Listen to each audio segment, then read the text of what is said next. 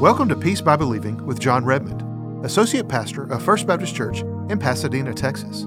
Today, Jon's message is based on a question that will get us all thinking Are you where you want to be in life? I want to begin today by asking you a question that is going to cause you to think, and you may not be able to give an immediate answer to it. It is direct, it is thought provoking, and I think it'll be a good place for us to start the message this morning. Here's the question Are you where you want to be in life? In other words, as you look at your life, I want you just to play like today that you are in an office or at a restaurant with a friend and you're just having a conversation, and your friend, which today is me, I hope I'm your friend anyway, but this, if, even if we don't know each other, just use your imagination. We're together, and I'm asking you this question Are you where you want to be in life? Now, when I ask that question, I want you to think about the totality of your life. Our lives are made up of a lot of different parts and pieces. We have the spiritual aspect. So, are you where you want to be spiritually speaking? Are you, want to, are you where you want to be mentally speaking? Are you pleased with how you think?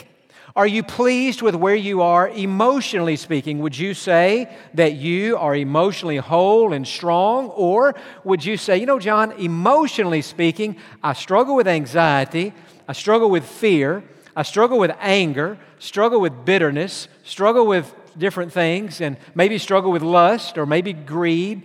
So you say, you know, emotionally speaking, I'm not sure if I'm where I want to be. How about this? Are you where you want to be physically speaking? Are you as healthy as you possibly can be? How about vocationally? Are you happy in your job? Are you happy with how you spend your time each day? How about financially? Are you in exorbitant debt? Or would you say, from a financial perspective, I'm really very pleased with where I am. How about in your relationships? As you look at your relationships with your family and with your friends and those you work with, go to school with, where, how, how would you say you are there? Are you where you want to be in this whole world of relationships? And so I'm asking you today, are you where you want to be in life? Now, maybe there's a better way than I can ask that question. Maybe if I will give you a multiple choice question uh, or a question that has multiple answers to it, that will help. So I want you to think about this as you think about the totality of your life. And I want you to think which option best describes you. First of all, some here today might say, you know, Jon, as I think about all that, I would say I'm good, not great. It's, it's not great. It's not, I've not hit a grand slam in life, but you know what? I'm good.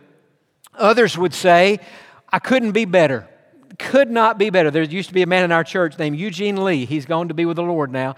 One of the greatest Christian men I've ever known, one of the biggest encouragers I've ever known, one of the most positive people I've ever known. Knew him for many, many years.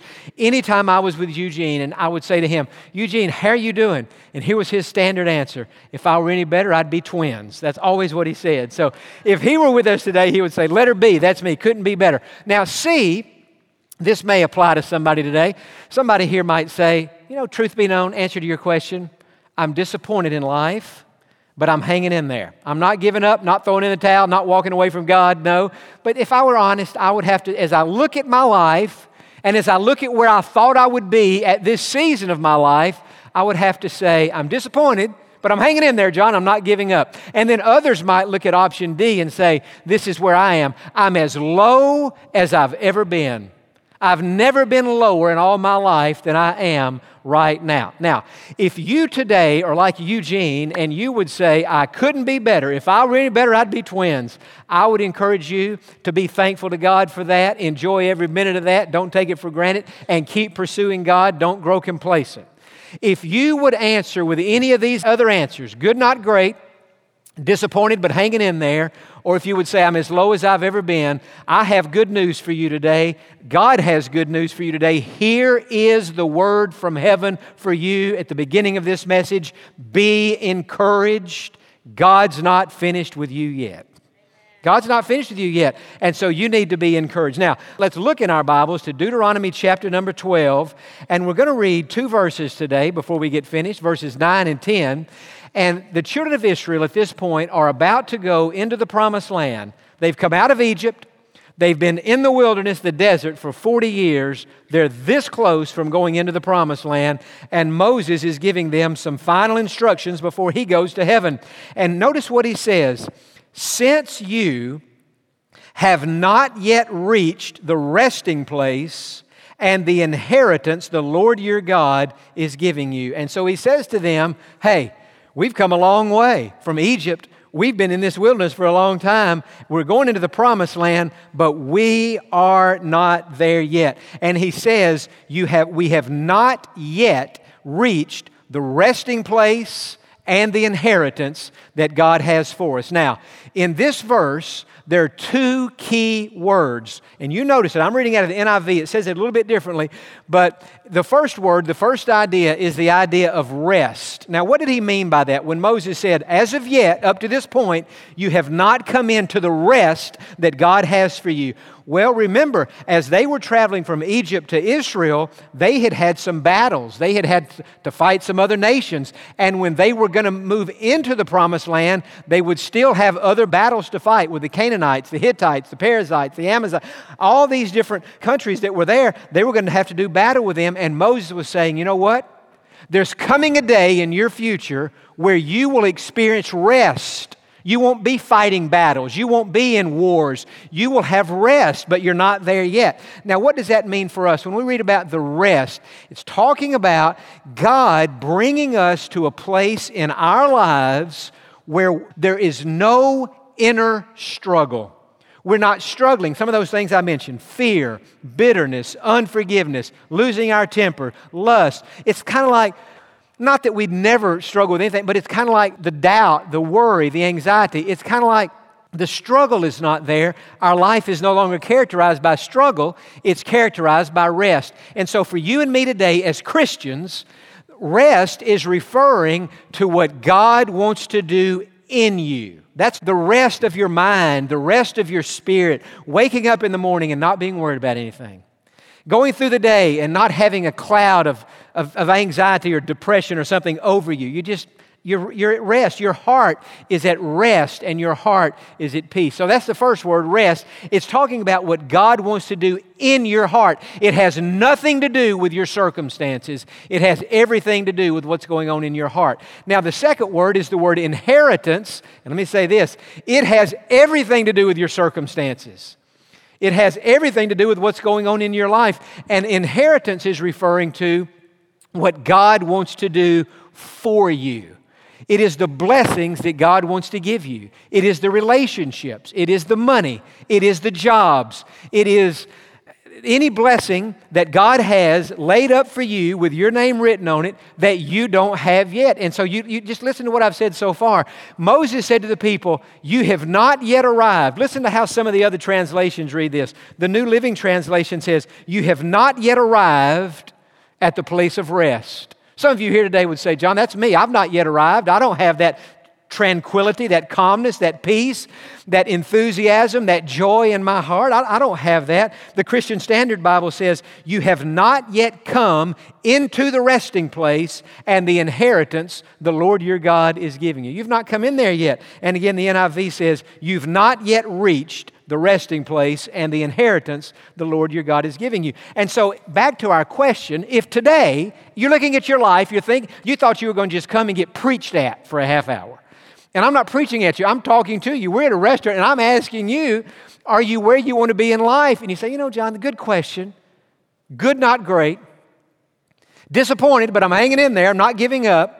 Or I'm about as low as I've ever been. The good news is this just because you've not arrived at that place of rest just because you've not arrived into your, the fullness of your inheritance yet, that doesn't mean that you won't arrive. Now, if I were to take this whole sermon and condense it down into like two sentences, which I know you wish I would, but I want you to look and see what these sentences would be as it comes to our rest and our future and what God has in store. Just because you're not where, God, where you want to be in life doesn't mean that you won't get there. God intends for you to get there as long as your will matches His will. And so that's why I say if you're not where you want to be, be encouraged. You're on your way there. God still wants you to get there. God still has that rest, and God still has that inheritance lined up for you. And so that gives us hope as we look to our future and we think, man, my life's not all I want it to be, and I'm not experiencing all the peace and joy that I really want to experience. And I think I'm, I'm not into the fullness of my inheritance. Sometimes my life seems dull and empty and, and meaningless and boring. And I've just sometimes find myself thinking, there's got to be more to life than what I'm experiencing right now. Friend, there is more to life than what you're experiencing right now, but God hasn't brought you to it yet. You're on your way, but you are not there yet. And just know, as I, if I were trying to apply this to my own life, which I have this week as I was preparing this, I think, well, you know, I mean, I'm happy with my life. I'm, I'm very pleased. I'm very thankful for all the things God's given me. I have certain prayers I pray for, just like you do. Certain things in my life, I think, well, this, what about this? What about this? What about that? I think, well, you know what? I may not have the, the fullness of my inheritance, but God has things planned for me that I've not experienced yet. And that gives me great encouragement, gives me great hope. You know, here's the deal about life. When you can look at your life and look down the road of your life, look 5, 10, 15, 20 years down your life, as long as you have hope that you know, there's going to be more than you're currently experiencing right now. Hope is a powerful thing. And when we lose hope, that's what causes depression. A lot of people look down the future of their life and they think, I have nothing to look forward to. I'm not hopeful for anything. And the scripture says, hope deferred makes the heart sick. Hope is a powerful thing because hope says it is possible, it can happen, it can get better, and I can experience all that God has for me. Now, here's the question How can we, remember this, listen to this again. You've not yet reached the resting place and the inheritance, you've not reached it yet. You've not yet arrived. You've not yet come into the good land. How, here's the million dollar question How can we get there? How can we cross over? Well, w- verse 9 tells us about the hope, verse 10 tells us about how to experience it. And notice what it says Moses says, But you will cross the Jordan and settle in the land the Lord your God is giving you as an inheritance and he will give you rest from all of your enemies around you so that you will live in it safely. Moses said, You're not there yet. You've not arrived yet.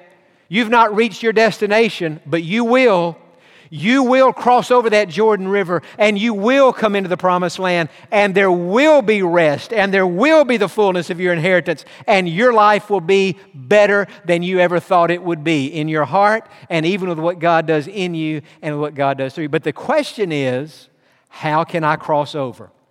They had to cross the Jordan River, a body of water that was too deep to walk across, too wide to swim across, and yet in their particular case, God dried up the Jordan River and they did walk across. How can, between us and the promised land, there's always a Jordan River.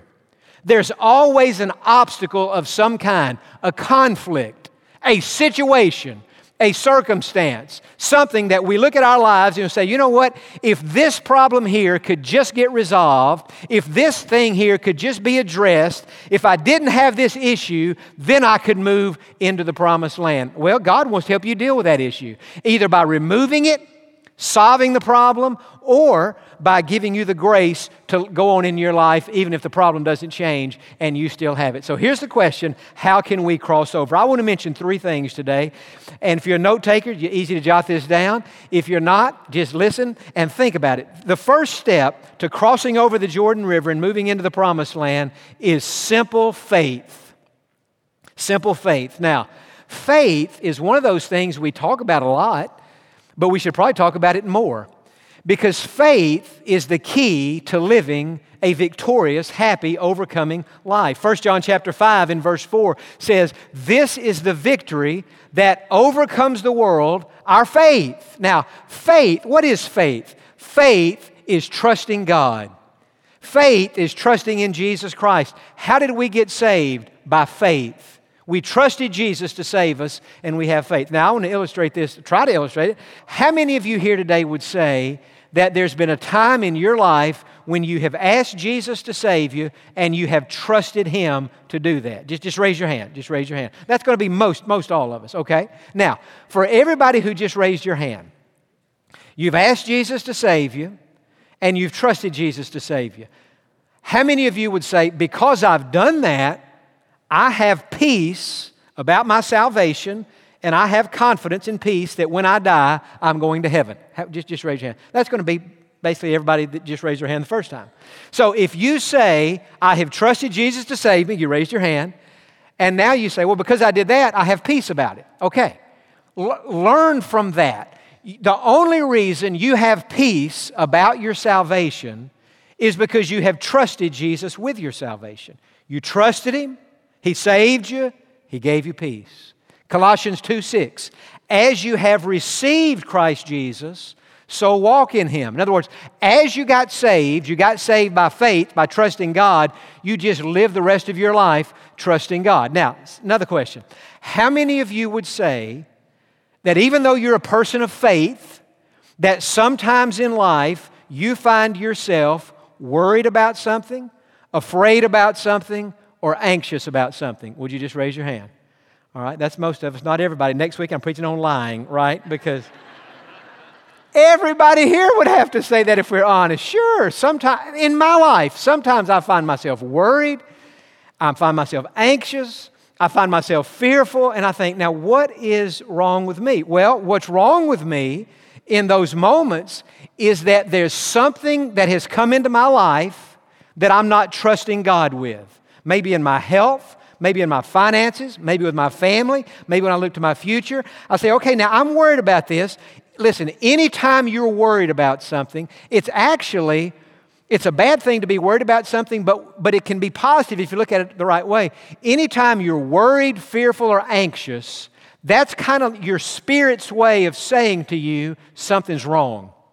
The reason you're feeling like that is because there's something in your life that you're not trusting God with. Remember this faith and peace are like parallel railroad tracks, and they always ride together. Anytime you say, Jon, I've got 100% peace in my life, that means you're trusting God 100%.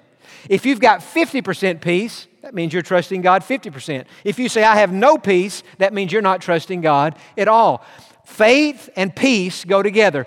Peace follows faith like night follows day. And so, whatever we trust God with, we have peace about that. Whatever we don't trust God with, we're worrying. So that's what I'm saying. Anytime you find yourself having that little feeling of nervousness or anxious, what's going to happen? That's when you have to turn it around, and that's when you have to say, God, with this, I choose to trust you. Second thing, number one, simple faith. Just trust God with everything. Number two, complete obedience.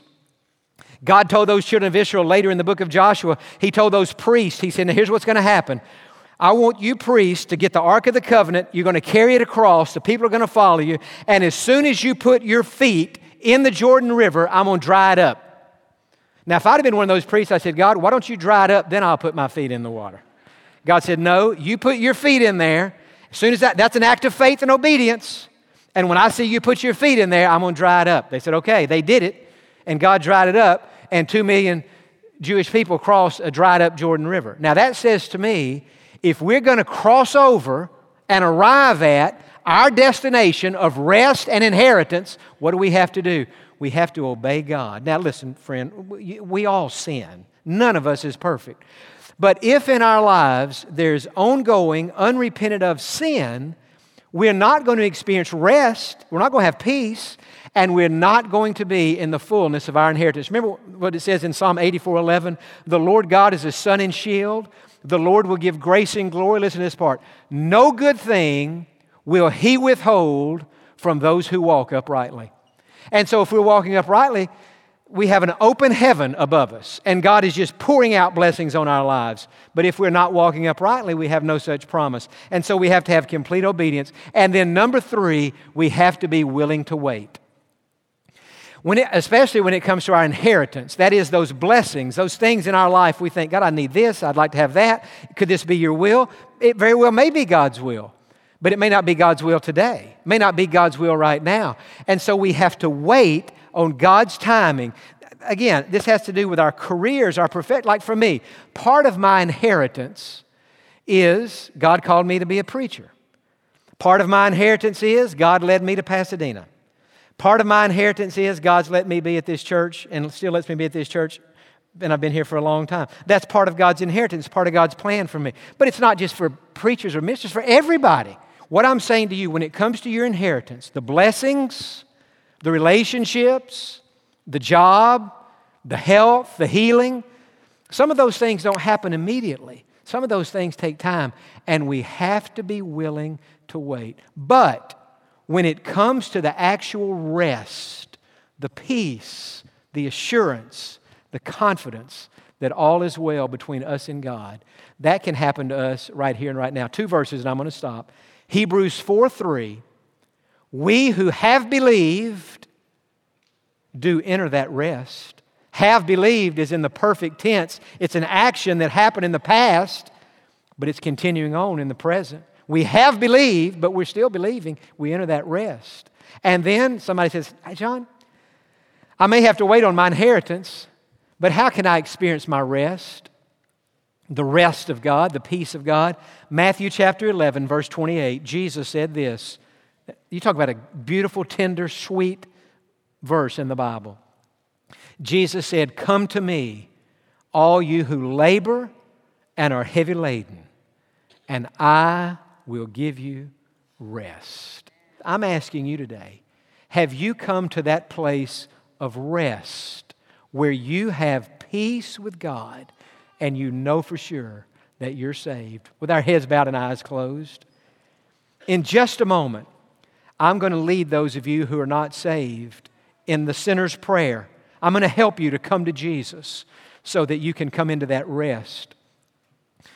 But for those of us who already are saved, those of you who a moment ago raised your hand and said, Jon, sometimes I'm kind of like you in those cars, and are they going to become boats and just sail in them? Sometimes I worry, sometimes I get nervous, sometimes I'm afraid, sometimes I'm anxious. Let me ask you a question today. What are you worried about right now? What are you worried about? Because whatever it is that you're worried about, that's your Jordan River. And you've got to cross over that to come into your promised land. Is it your family? Is it your health, your finances, your job, your future? What is it? Well, if you're worried about it, that's an alarm. And that's saying this is something you should trust God with. This is not something you should carry on your own. And so, for Christians all around the room and for Christians listening at home today, if you're worrying about something, would you just flip that around and say, Lord, with this thing that I'm currently worrying about, I choose to trust you. I trust you. That's what faith is it is trusting God to take care of us during the storm, during whatever we go through in life. Would you just turn around and say that to God? You'll, you, will begin to experience that rest. The struggle will be over. The racing thoughts will slow down. The burden will be lifted. You'll be at the place of rest. Now, for those here today who are not saved, or you're not sure that you're saved, let me just help you to come to Jesus through prayer. Would you just say this to Him? Say, Lord Jesus, you know how restless I feel and how anxious I am, even with my soul. And so, Lord, I come to you today and I ask you to come into my heart, forgive my sins, and make me a Christian. I ask you to save me, and I trust you. Amen. For those of you who have prayed to receive Christ as your Savior today, we are so very happy for you. Please let us know about your new life in Christ so we can rejoice with you. You can send us an email to info at peacebybelieving.org or by giving us a call at 1 800 337 0157. Again, that's 1 800 337 0157. Thank you for being with us today, and we look forward to you being with us on the next Peace by Believing with Jon Redmond.